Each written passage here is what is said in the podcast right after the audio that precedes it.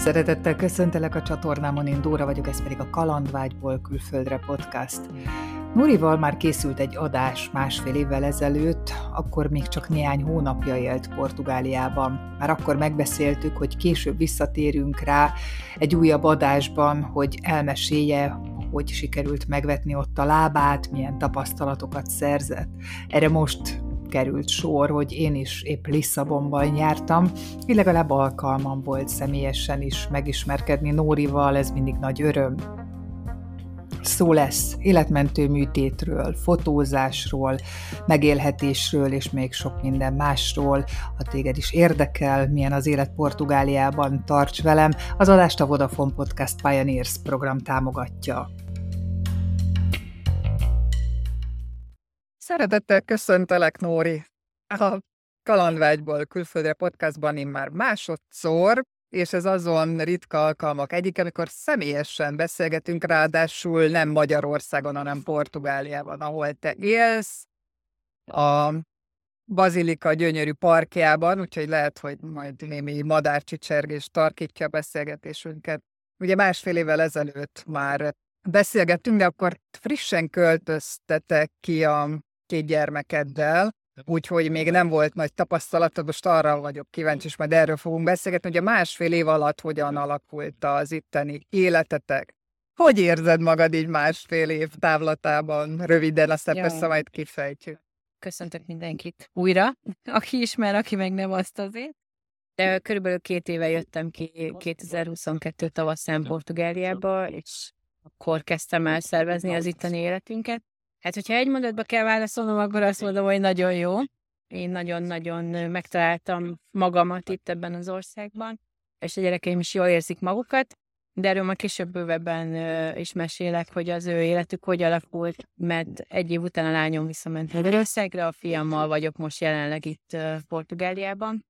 Ugye akkor még álláskeresésben voltál, mondtad, hogy szeretnél egy főállást, de olyat, ami mellett tudod a passziódat, a fotózást is csinálni, vagy esetleg azzal is pénzt keresni. Milyen tapasztalataid vannak a álláskeresés területén, mennyire könnyű, nehéz munkához jutni, mit találtál, mennyi idő alatt? Igen, ugye én grafikusként és fotósként dolgoztam Magyarországon, és amikor itt kijöttünk, akkor volt valamennyi tartalékom, és elkezdtem fotósként pörögni munkákon, de közben meg designer munkát is kerestem. Gyakorlatilag kísérleteztem, mert amikor egy új piacra bekerül az ember, akkor, akkor nem látja feltétlenül nyílegyenesen azt, hogy melyik irány lesz a, a nyerő. Ebben benne van a nyelvtudás hiánya, vagy a nyelvi nehézségek. Ugye én amikor kijöttem, akkor portugálul még nem beszéltem, és még most sem tudok folyékonyan, csak nagyon alapszinten kezdtem el tanulni.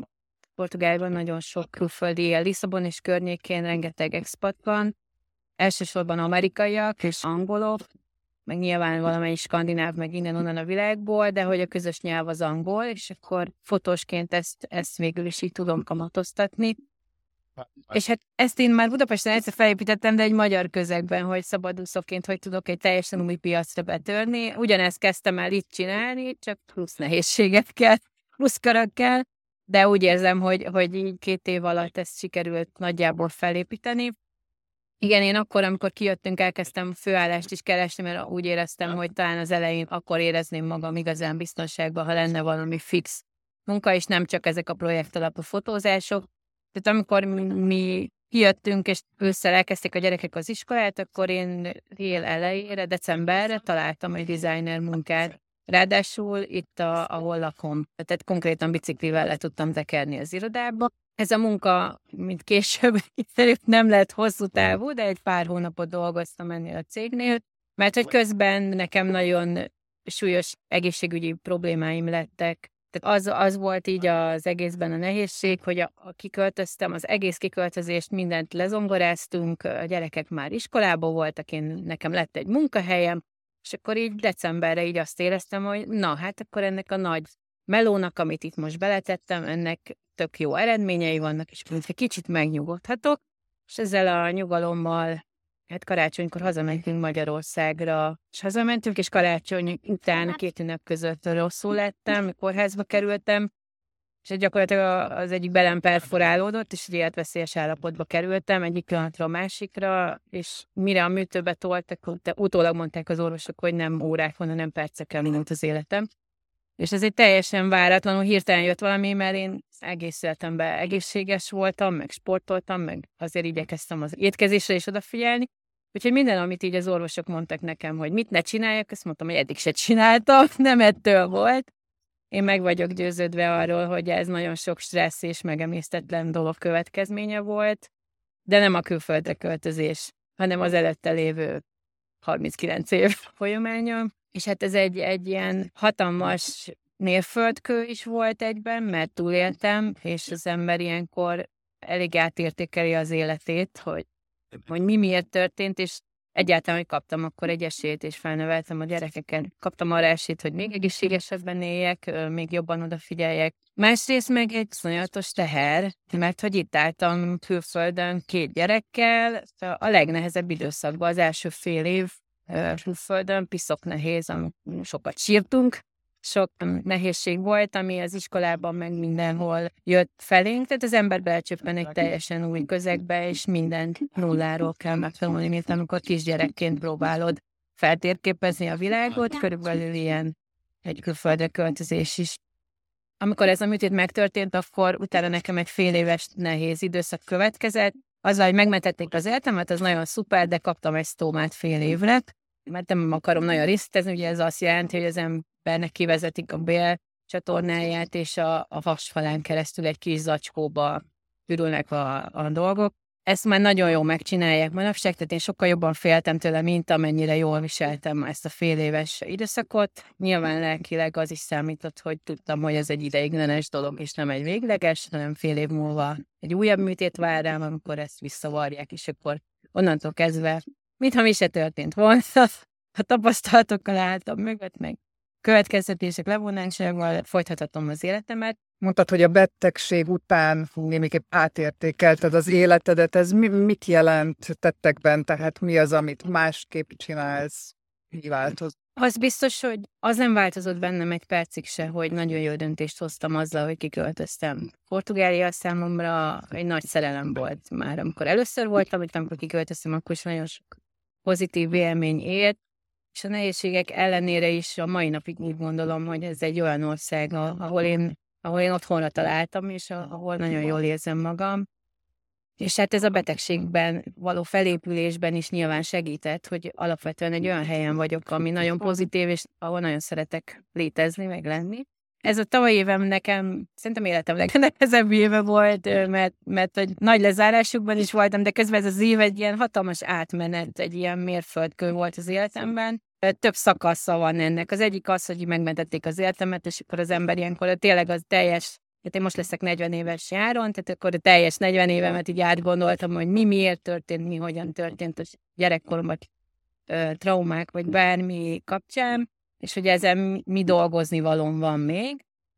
És azért találtam nyilván ilyen, tehát sok éve foglalkozom nyilván önismerettel, de hogy még mindig voltak dolgok, amikkel szembe kellett néznem.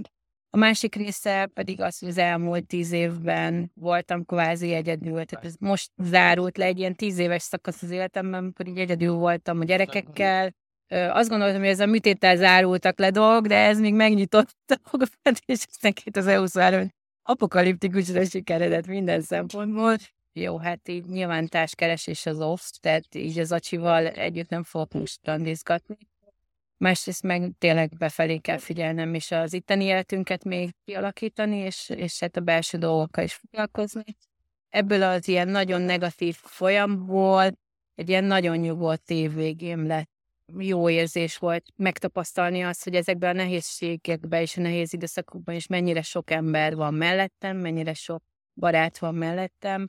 Azt gondolom, hogy, hogy egy külföldre költözésnél is hihetetlenül fontos a, a kapcsolatépítés, hogy nagyon gyorsan próbálj meg, nem, ez nem kihasználás, és nem úgy kapcsolatokat építeni, hogy másokat kihasználsz, hanem ilyen win-win kapcsolatokat kialakítani, bizalmi kapcsolatokat kialakítani, barátságokat kialakítani emberekkel. Ez melós, és igen, menni kell és csinálni kell, de nagyon-nagyon fontos, mert egy ilyen helyzetben is megtapasztaltam, amikor itt voltam egyedül teljesen és összeomolva, hogy, hogy mennyire sok itt élő ember van már, aki figyel rám, és akivel jó a kapcsolatom, és segítenek. Még a munkára vissza. Ha jól értem, akkor a karrieredet megakasztott ez a betegség, ami után meggyógyultál, felépültél, túl voltál ezen fizikálisan, lelkileg, hogyan alakult a, a, az állás?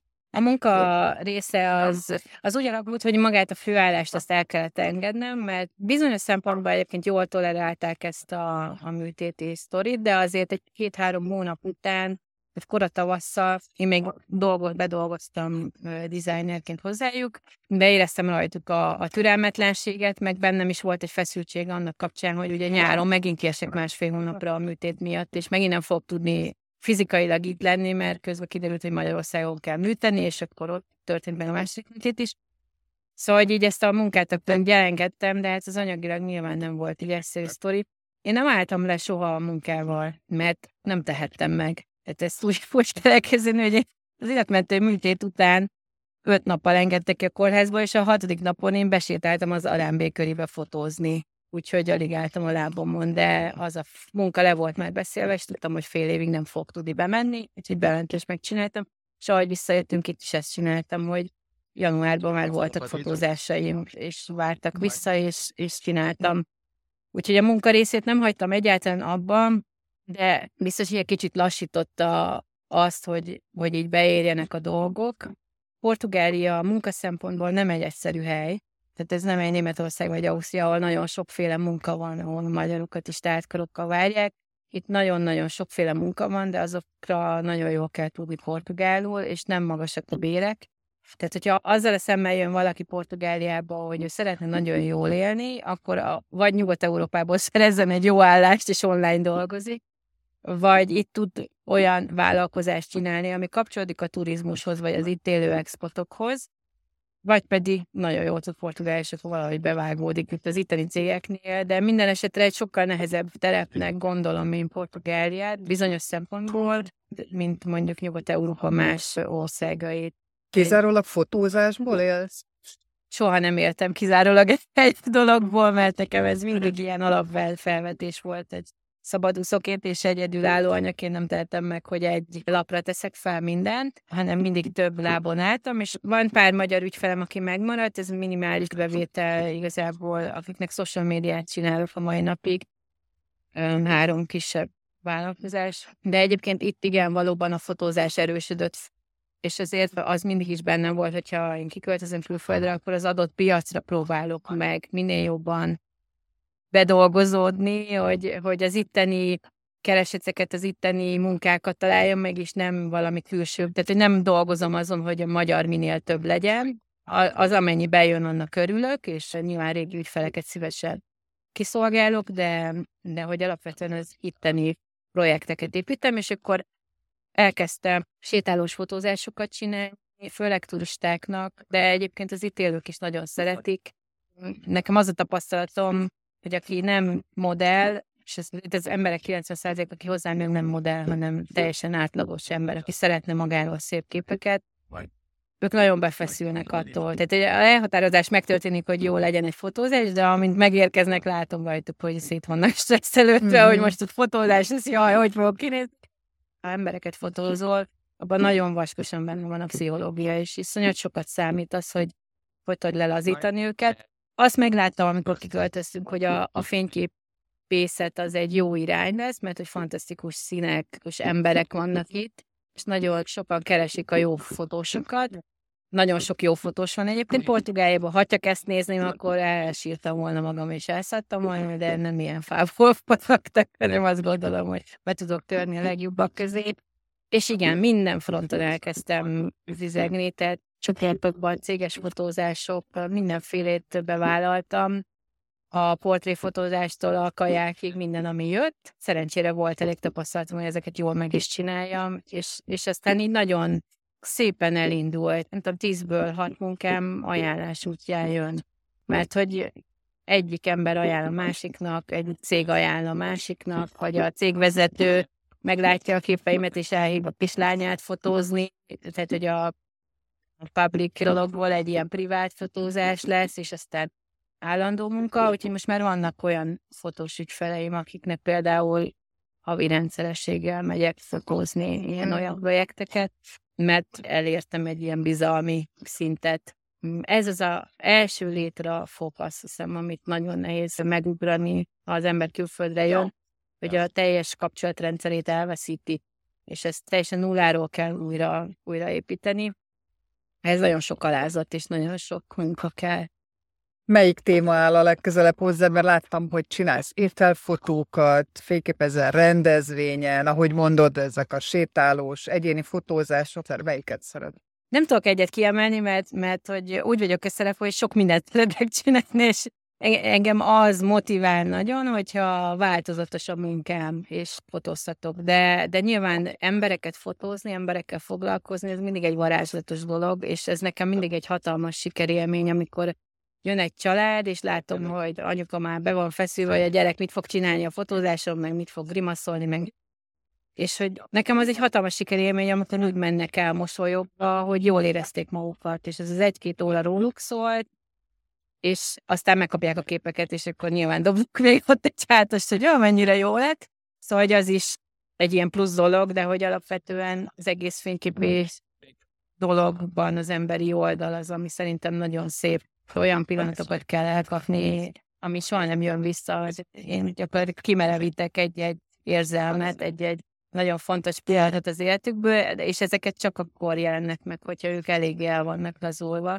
És ehhez nekem nagyon sok emberi ismeretre, meg pszichológiára van szükségem, hogy kihez hogy szólok, és kinél hogy tudom elcsípni azokat a, a momentumokat, amikor elkezd megnyílni, vagy elkezd lelazulni, elkezd elfelejteni, hogy ott van. Úgyhogy az ember fotózás nagyon jó, de nagyon izgalmas számomra, mivel teljesen új terep Portugália, és nagyon színes a, a rendezvények is, tehát olyan helyekre jutok így be, amit így álmomban nem gondoltam. Árajárat készítésnél is eleinte vertem a fejem a falba, mert jöttek ilyenek, vagy XY csaj, akit valami tök más közegből ismertem, kért egy árajátot egy, egy ilyen baby shower eseményre, és hát, tehát azt, azt tapasztaltam meg itt is, és elmúlt másfél éve ezt tanultam meg itt nagyon, hogy nem a saját fejemmel kell gondolkozni, és nem a saját megszokott dolgaimból kell kiindulni, mert egy Bibi Shower Budapesten vagy Magyarországon az arról szól, hogy 5-10 lány összejön lufikkal egy kartba, és akkor egy kis süti kepkékekkel ott el szórakoznak, és hát ugye ott kiderül, hogy most fiú vagy lány lesz a kisbaba a várandós lánynak, tehát a barátnőivel egy ilyen kis bulit jelent, de ezek általában ilyen szépen megcsinált kis bulik, de, de hogy nem egy ilyen nagy költségvetési valamik. Na és amikor erre kértek árajátot, akkor mondtam valami kis összeget, és akkor mondták, hogy Kaskáisban egy, egy családi háznak a kertjébe lesz. Mondom, jó. És hát mindenféle sztereotípián volt, hogy jó, ez egy egyszerű kis kerti parti lesz. Igen. Amikor megérkeztem, akkor láttam, hogy kb. a tízszeresét kellett volna kérnem annak, amit adtam a szájajánlatnak, mert egy rohadt nagy luxus villa volt az óceán partján, egy ilyen hatalmas nagy kertel, giga nagy medencével, és száz ember jött el arra a partira, hófehérbe, Porsche az a Trabantnak számított, tehát ilyen brutális volt az egész. Föltettem, és ezt nem hiszem el, és és nyilván e, egyrészt ilyenkor az ember veri a fejét a falba, hogy jó, is kértem érte, nem tudom, 300 eurót, és a csaj kétszer visszakérdezett, hogy biztos egyébként, és azt hittem, hogy sokkal, és hát kiderült, hogy hát ez neki apró féz lett az egész. De hát nyilván ilyenkor már nincs kiszállás, akkor az ember tisztességesen, tehát nyilván ez nekem alapelv, hogy bármennyit is mondtam, én mondtam, az az én hibám, attól függetlenül én maximálisan jól tökéletesen adom át az anyagokat. És hát egyébként egy nagyon jó fotós anyag lett, mert nyilván gyönyörű volt a helyszín, gyönyörűek az emberek, és nagyon hálás vagyok ezekért a feladatokért is, mert, mert hogy ilyen helyekre magamtól nem jutnék el csak úgy. De hogy elképesztő érdekes ilyen szempontból Lisszabon, mert nagyon tág a, a szegénység gazdagság vonal is. Tehát az, amit mi gazdagságnak gondolunk, vagy érzünk Magyarországon, az, az itt egész más szinteket ölt, és ez nem a portugálok miatt csak, hanem ugye nagyon sok amerikai jön, tehát ide világsztárok jönnek, legutóbb Madonna itt töltött a születésnapját, tehát hogy olyan fokú népszerűség lett Portugáliával kapcsolatban, ami bizonyos szempontból elképesztően jó, Bizonyos szempontból meg nyilván nagyon nehéz, mert hogy ez felveri az árakat, felveri a lakásokat. Kem fotósként ez ad egy nagyon nagy pluszt, mert ugye az itt élő angol nyelvű emberekkel dolgozom most még elsősorban, akkor bizalmat kapok olyan projektekre, ami számomra ilyen döbbenetesen jó. De akkor ezek az expatok képviselik itt a gazdag réteget? Vagy? Nem, portugálok között is azért vannak, tehát ott is nagy a dolog.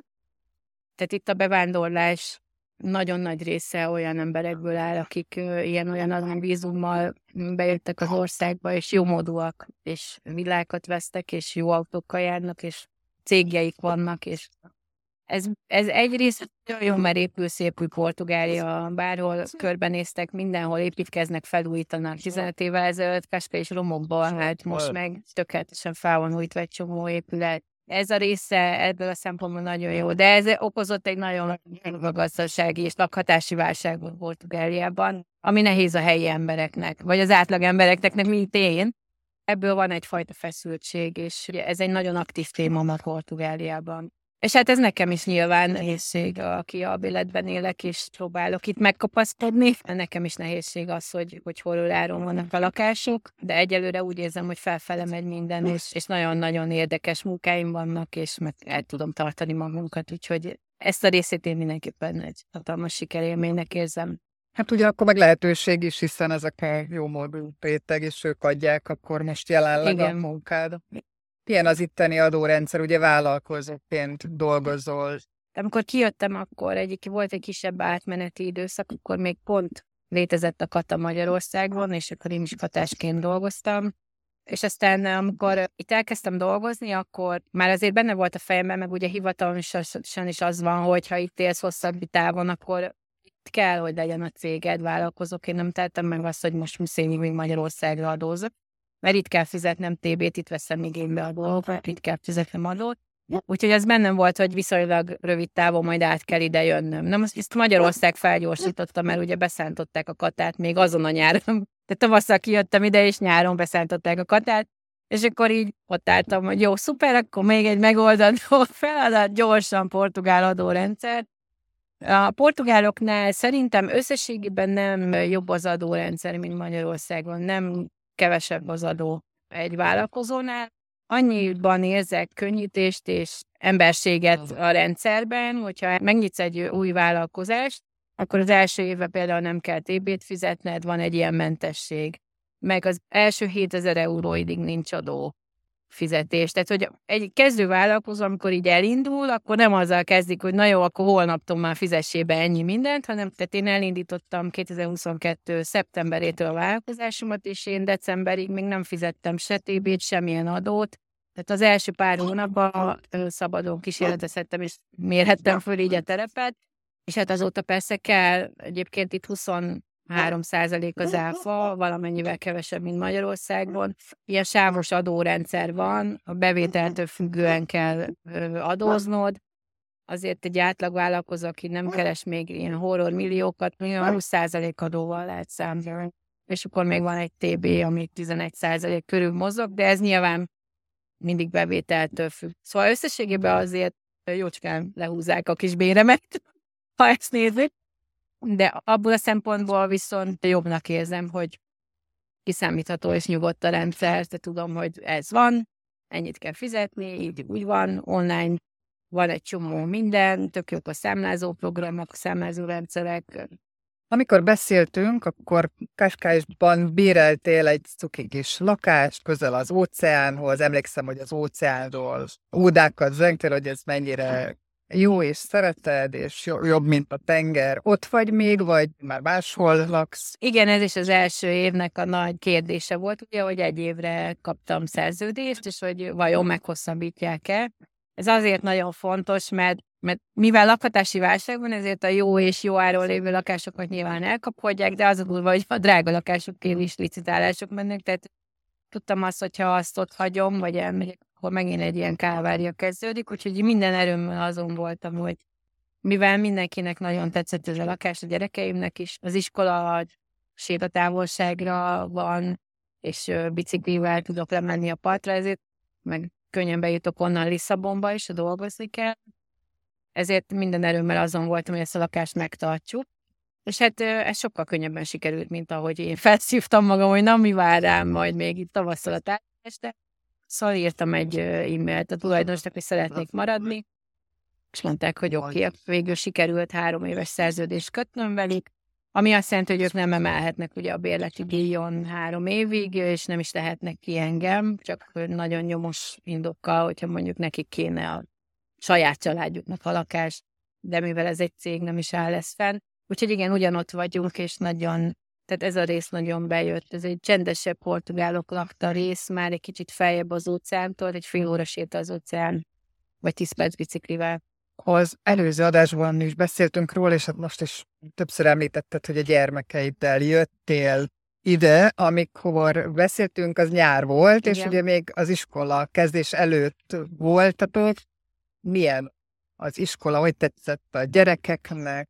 De nagyon érdekesen alakult. Mind a két gyerekem, hogy a Sári 15 évesen, az Ábel 13 évesen csöppent bele a portugál oktatásban, és se pénzem, se igényem nem volt arra, hogy, hogy őket most magánoktatásba tegyem, angolul, hanem szerettem volna, hogyha portugál oktatási rendszert megtapasztalják, és ugye portugál nyelvet. Nyilván ez egy kicsit kényszer is, de hogy gyorsan megtanulják, és hát erre a legjobb módszer igen az, hogy berakod egy portugál anyanyelvű közegbe a gyerekeket, és hát ez a kamaszokkal azért egy fokkal kacifántosabb sztori, mint mondjuk egy három-négy éves óvodással, de én azt gondolom, hogy, vagy a kamasságaik ellenére ők nagyon jól vették az akadályokat, és nagyon nyitottan álltak a, ehhez az egészhez. És mivel nagyon különböző a két gyerekem, és nagyon sokat számít egy-egy év is már a kamaszkorban, ez nagyon kijött. Sárinál annyi volt, ugye, hogy ő eleve elkezdte már Budapesten a gimnáziumot, és ő úgy jött ide ki Portugáliában, hogy kvázi mint egy Erasmus fogja fel úgy, hogy egy évre kijön, és meglátjuk, hogy ő nagyon visszavágyik, vagy itt szeretne maradni. Tehát önála volt egy ilyen érezhető nem e-, ellenkezés Portugáliával kapcsolatban, a Portugália nagyon tetszett neki, csak nagyon-nagyon szerette a gimnáziumot Pestem, és emiatt vacilált és így tudtam meggyőzni, hogy kijöjjön, hogy, hogy egy próbát azért tegyünk. Úgyhogy én, én egyébként nagyon hálás vagyok neki, hogy ezt az esélyt megadta nekem is, meg magának is, mert én azt gondolom, hogy annak ellenére, hogy ő végül visszament, iszonyat sokat profitált ebből az egy évből. Öt az e-, első év az tényleg úgy nézett ki, hogy semmit nem értettek szerencsétlen gyerekek az első hónapokban. Úgy figyelni 6-8-10 órát egy folyamatos órákon, hogy nem értesz belőle semmit, ez körülbelül azt jelenti, hogy 10 perc után kikapcsol az agyad, és, és itt bambusz, mert fogalma nincs, miről beszélnek. És hát itt a portugál rendszerben az nagyon jó, hogy sok a bevándorló gyerek, sokan vannak olyanok, akik nem tudnak portugálul, és ezért van egy ilyen rendszer náluk, hogy az első három évben ingyen kapnak portugál leckéket a becsöppenő gyerekek, akiknek nem ez az anyanyelve, tehát amikor nekik portugál nyelv és irodalom óra van, ami nekünk ugye a magyar nyelv és irodalom, akkor ezek a gyerekek mennek a felzárkóztató órákra. Tehát ez meg van itt szervezve, hogy nem délután, meg kora reggel kell szerencsétlenek oda menni külön, vagy még jobban utálja ezt az egészet, hanem az iskola órarendjébe ez be van élesztve, és akkor így elkezdtek a gyerekek rögtön portugálul is tanulni tanárral, Sári nagyon gyorsan felvette a fonalat, Ábel lassabban tanul, de ennek az is az oka, hogy a Sári osztályában nem volt angol, tehát az osztálytársai között nem volt bevándorló, szinte mindenki portugál meg brazil volt, és ők meg portugálul átrécseltek, és nem akartak angolul beszélgetni a Sárival. Ez okozott egy nagy magányosságot is az elején, de azt is okozta, hogy fél év alatt középfokra megtanult portugálul. A fiamnál más a szitu, mert ő általános iskolás, kis, kevesebb az elvárás, és egy kicsit, illetve ott nagyon sok olyan gyerek van, aki nagyon jól beszél angolul, ezért a könnyebb utat választotta a kisfiam, és amikor csak tud angolul beszél, és ez nagyon jól beilleszkedett, nagyon gyorsan lettek haverjai, tényleg ukrán, orosz, dél-amerikai barátai vannak, mindenféle náció, meg portugál is, és mindenkivel récsel angolul, és akkor így a portugál egy kicsit lassabban halad nála, viszont ő nagyon könnyen és gyorsan beilleszkedett az osztályközösségbe miatt, és nagyon jól is érzi magát itt. És akkor eljött a nyár, így a műtétek meg minden rettenet közben folyt, és hát próbáltam a gyerekeknek minél több programot, minél több have dolgot is azért így prezentálni a nehézségek mellett, hogy, hogy azért megismerjük itt a környezetet, az itt élő embereket, meg, meg úgy egyáltalán érezzék, hogy hol vannak, és tehát csak az iskola lakás között ingázzanak. Szóval nagyon sok pozitív dolog érte a Sárit és Ábelt is, és aztán végül a nyárra Sáriban felerősödött az, hogy ő szeretne visszamenni Magyarországra, mert, mert nagyon hiányoztak a barátai. Plusz felmértük azt, hogy nagyon jó tanuló, és nagyon ügyesen készült párhuzamosan a magyar iskolát sengette el, és ő levizsgázott a magyar gimnáziumba tavasszal, és hogy egyetemre szeretne menni, és ezt felmértük, hogy, hogy innen valószínű nehezebben sikerülne ez neki, mert, mert tehát, hogy neki kevesebb az ideje, ugye most harmadik gimnazista, két éve van már csak az egyetem még, és ez már abszolút az egyetemre való készülése telik, és itt meg a nyelvtudás hiánya miatt rosszabb jegyeket tudott összeszedni. Mindezt úgy, hogy egyébként a tanárok teljesen oda voltak érte, hogy zseni, és hogy miért nem marad itt. Úgyhogy nagyon sajnálták, hogy végül a Sári döntött, hogy visszamegy. De azt, azt érzem, meg azt gondolom, és remélem, hogy ő is érzi, vagy ahogy elmondta nekem, én így gondolom, hogy ő is így érzi, hogy, hogy ez egy nagyon nehéz időszak volt, de nagyon sokat profitált belőle, mert így nyert még egy nyelvet, kinyílt a világ neki, és látja, hogy milyen Európában élni, milyen Magyarországon a viszonyrendszer, milyen ott létezni, és hogy mennyire, mennyire másképp is lehet élni más országban, hogy gondolkoznak az emberek. Szóval nagyon sok pozitív dolog is értesült, és azt hiszem ez az, amit nem lehet soha kitörölni már az életéből, és ezt érzem rajta most is, tehát, hogy most hoztunk egy racionális döntést, bizonyos szempontból érzelmi, mert a barátaihoz tért vissza, de bizonyos szempontból racionális, hogy igen, ő egyetemre szeretne menni, és ezt úgy tudja most akkor a legegyszerűbb megcsinálni, hogy ott fejezi be a gimnáziumot.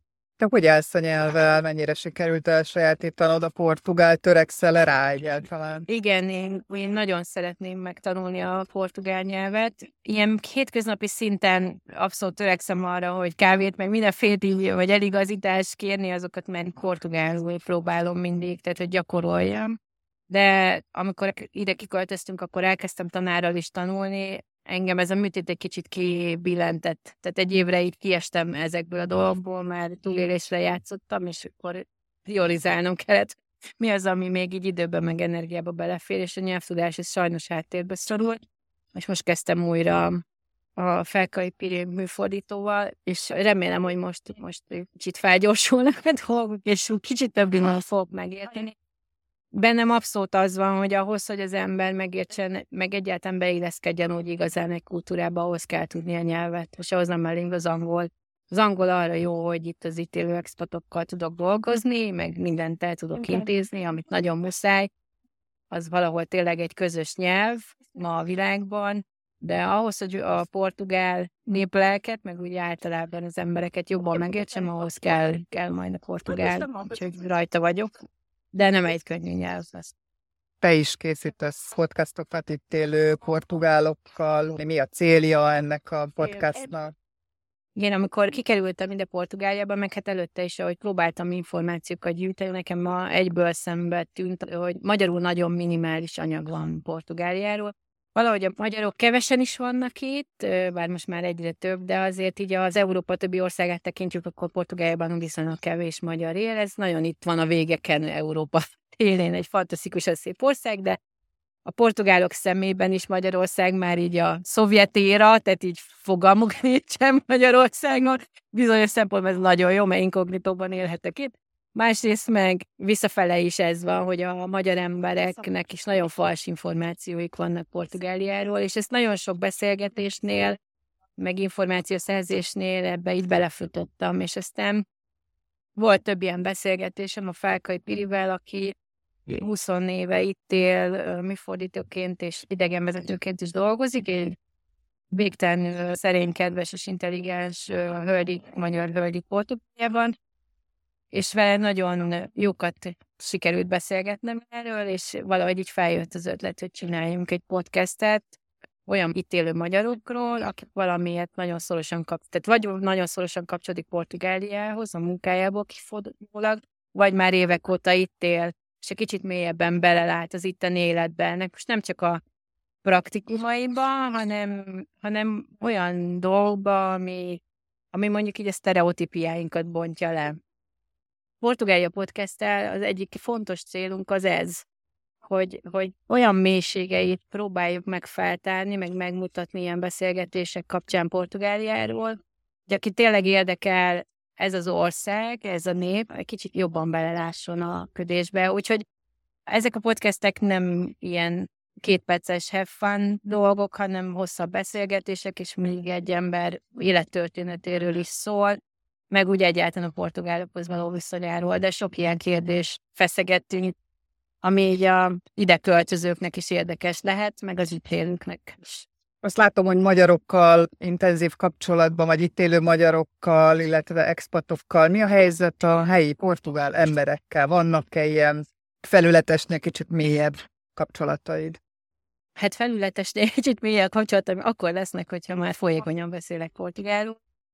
A portugál emberek egyébként nagyon befogadóak, egy bizonyos szintig nagyon, nagyon könnyű velük kapcsolódni, de nyilván ahhoz, hogy az embert már mélyebben befogadják, vagy mondjuk bármilyen családi dologra esetleg elhívják, ahhoz már tényleg tudni kell a nyelvüket és ismerni. Úgyhogy én ezt a szintet még nem érzem, hogy átléptem, ehhez még, ehhez még tanulnom kell a nyelvet, de összességében a hétköznapi életben én ennek nem érzem úgy tehát a hétköznapi mindennapi életben ennek nem érzem a hátrányát egyáltalán, mert a, az ilyen mindennapi kommunikációban nagyon nyitottak és nagyon kedvesek az idegenekkel. Ha pár szót próbálsz portugálul mondani, akkor meg végtelen kedvesek lesznek egy pillanat alatt, mert mert szerintesen értékelik azt, hogy te próbálkozol beszélni. Úgyhogy nekem mindig nagy sikerélmény, amikor a kávémat kikérem, és portugálul válaszol, és portugálul kérdez vissza, hogy és nem vált át angolra, mert akkor azt érzem, hogy jó, akkor sikerült valahogy portugálul csacsogni, és akkor most így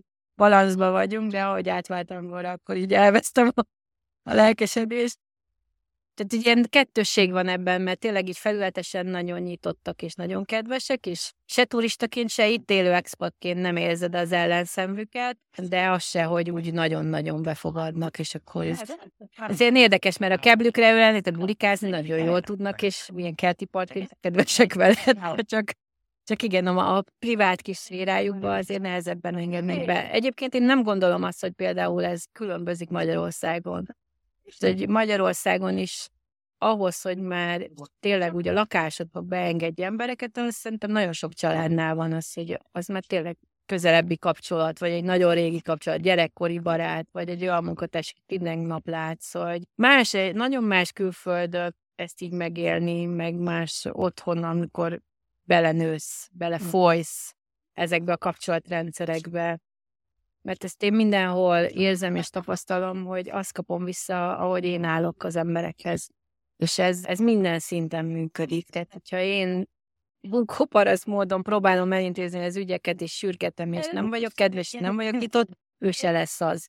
De itt sokkal több mosolyt és kedvességet kapok egyébként, mint Magyarországon. Kevésbé vannak befeszülve az emberek, és, és nagyon szociálisan is nagyon érzékenyek. És ez az érzelmi vonal, amit mondtam is, ez nagyon erős náluk. Úgyhogy ha azt érzik, hogy segítségre van szükséged, akkor, akkor itt segítenek, és, és ezt mentálisan is, meg fizikailag is lehet érzékelni. A bevétel kiadásról szeretnék kérdezni, hogy mennyi az az összeg, amiből ki tudsz jönni, így egyedülálló anyaként, egy gyerekkel. Most egy gyerekkel, de igen. Igen, hát ugye itt a lakáskérdés az, ami egy ilyen nagyon sarkalatos pont, hogy az ember saját lakásban vagy albéletben lakik, mert ez egy iszonyatos költség lehet. Ez, ez most jelenleg úgy néz ki Portugáliában, hogy ilyen 1000 és 2000 euró közötti ingatlan havidíjak vannak.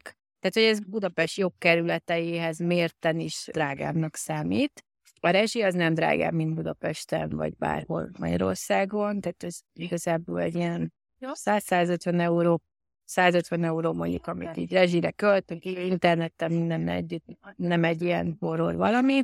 Fűtesz, szamony? Árammal, tehát nincs fűt, fűtésünk, de árammal fűtök, hogyha tehát van ilyen kis fűtőtest, hogyha hűvösebb van, úgyhogy ezt néha télen bekapcsoljuk, meg ugye ami itt energiából még költség lehet, ugye az a párátlanítás, tehát télen elég sokat megy a párátlanítógép, tehát az áram. De nem érzem ezt Tehát nem száll el a számla, akkor se ilyen horror, nem tudom, én nem szoktam dobni hátast a, a rezsitől. Plusz, ami szerintem nagyon pozitív dolog, hogy folyamatosan kommunikálták, ezt itt is ingadoztak az árak, hogy most kicsit drágább az ára, most drágább a gáz, most kevés, de le is vitték, tehát hogyha lejjebb ment az ára, akkor kaptam egy levelet, hogy következő hónaptól ennyi és ennyi lesz a gázára, ennyivel lesz kevesebb, és jaj, de jó, örüljünk neki, lejjebb ment. Tehát nem az van, hogy felviszik egy szintre, és onnan lefele máshol többen nem fog menni.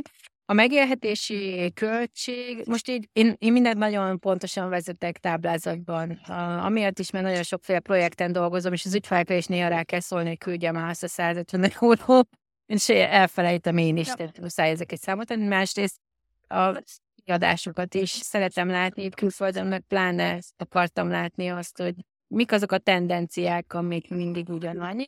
És akkor nekünk így nagyjából 6-700 euróból jön ki az étkezés és ilyen kávézórás, tehát ebben benne van a ház, tehát a háztartási dolgok, a tisztítószerek, a vásárlás két-három emberre, ugye a gyerekekkel együtt is ennyi volt, 700 euró volt, amikor sárít volt.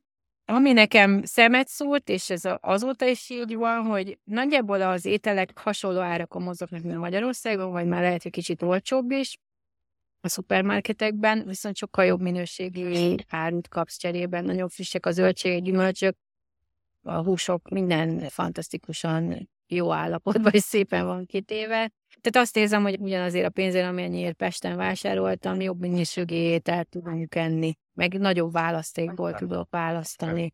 Úgyhogy így ilyen téren hiányt nem érzek egyáltalán. Ja, azt gondolom, hogy itt a lakhatás az, ami nagyon magas költség, a kávézózás, a kirándulás, a háztartás vezetése nem drágább, mint Pesten élni mondjuk a belvárosban a, egy családnak. Nyilván itt nagy különbségek lehetnek ahhoz, hogy ki mit enged meg magának. Én nekem a mai napig nincsen például autóm, így rendeztem be az életemet, hogy anélkül is tudjak működni, de használok taxit. A bolt taxit nagyon megy, és fel annyiba kerül, mint Pestem. Úgyhogy én ezt még így bekalkuláltam, hogy eleinte, amíg nincs arra pénzem, hogy egy jó autót vegyek, akkor addig a taxi van. Biciklizem, gyalogolok sokat, és tömegközlekedés használok a bérletet, az 40 euró, de az a teljes havi bérlet, és nem csak Lisszabonra, hanem egész agglomerációra megyére vonatkozik ez a 40 euró. Bármennyit jöhetek, mert nagyon jó a közlekedés, úgyhogy a, azzal én teljesen jól el vagyok, és akkor amikor olyan helyre kell menni, a nagyon sietek, vagy nagyon sok cuccom van, vagy nehéz valamiért tömegközlekedés eljutni oda, mert időre kell menni, akkor taxi. Úgyhogy ilyen költségek. Ami érdekes, hogy a benzin például itt drágább, mint Magyarországon, és ennek ellenére a taxi olcsó. Ez nyilván a kereslet kínálat, meg a hozzáállás, a piac hozzáállása ehhez az egészhez, az nagyon jól működik.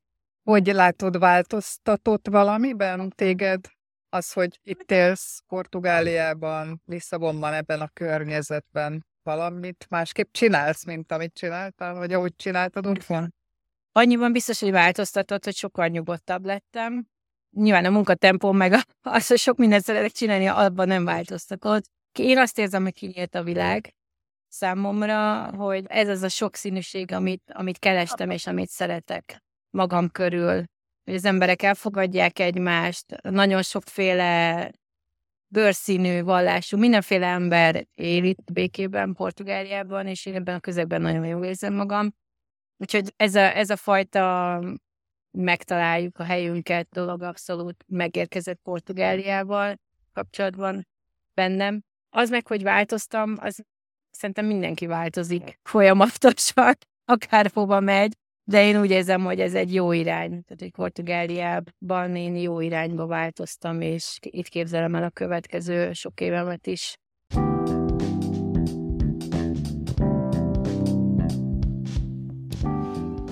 Remélem, hogy tetszett az adás. Ha bármi észrevételed van, esetleg további kérdéseid lennének a szereplőkhöz, nyugodtan írd meg kommentben, szerkesszük együtt az adásokat.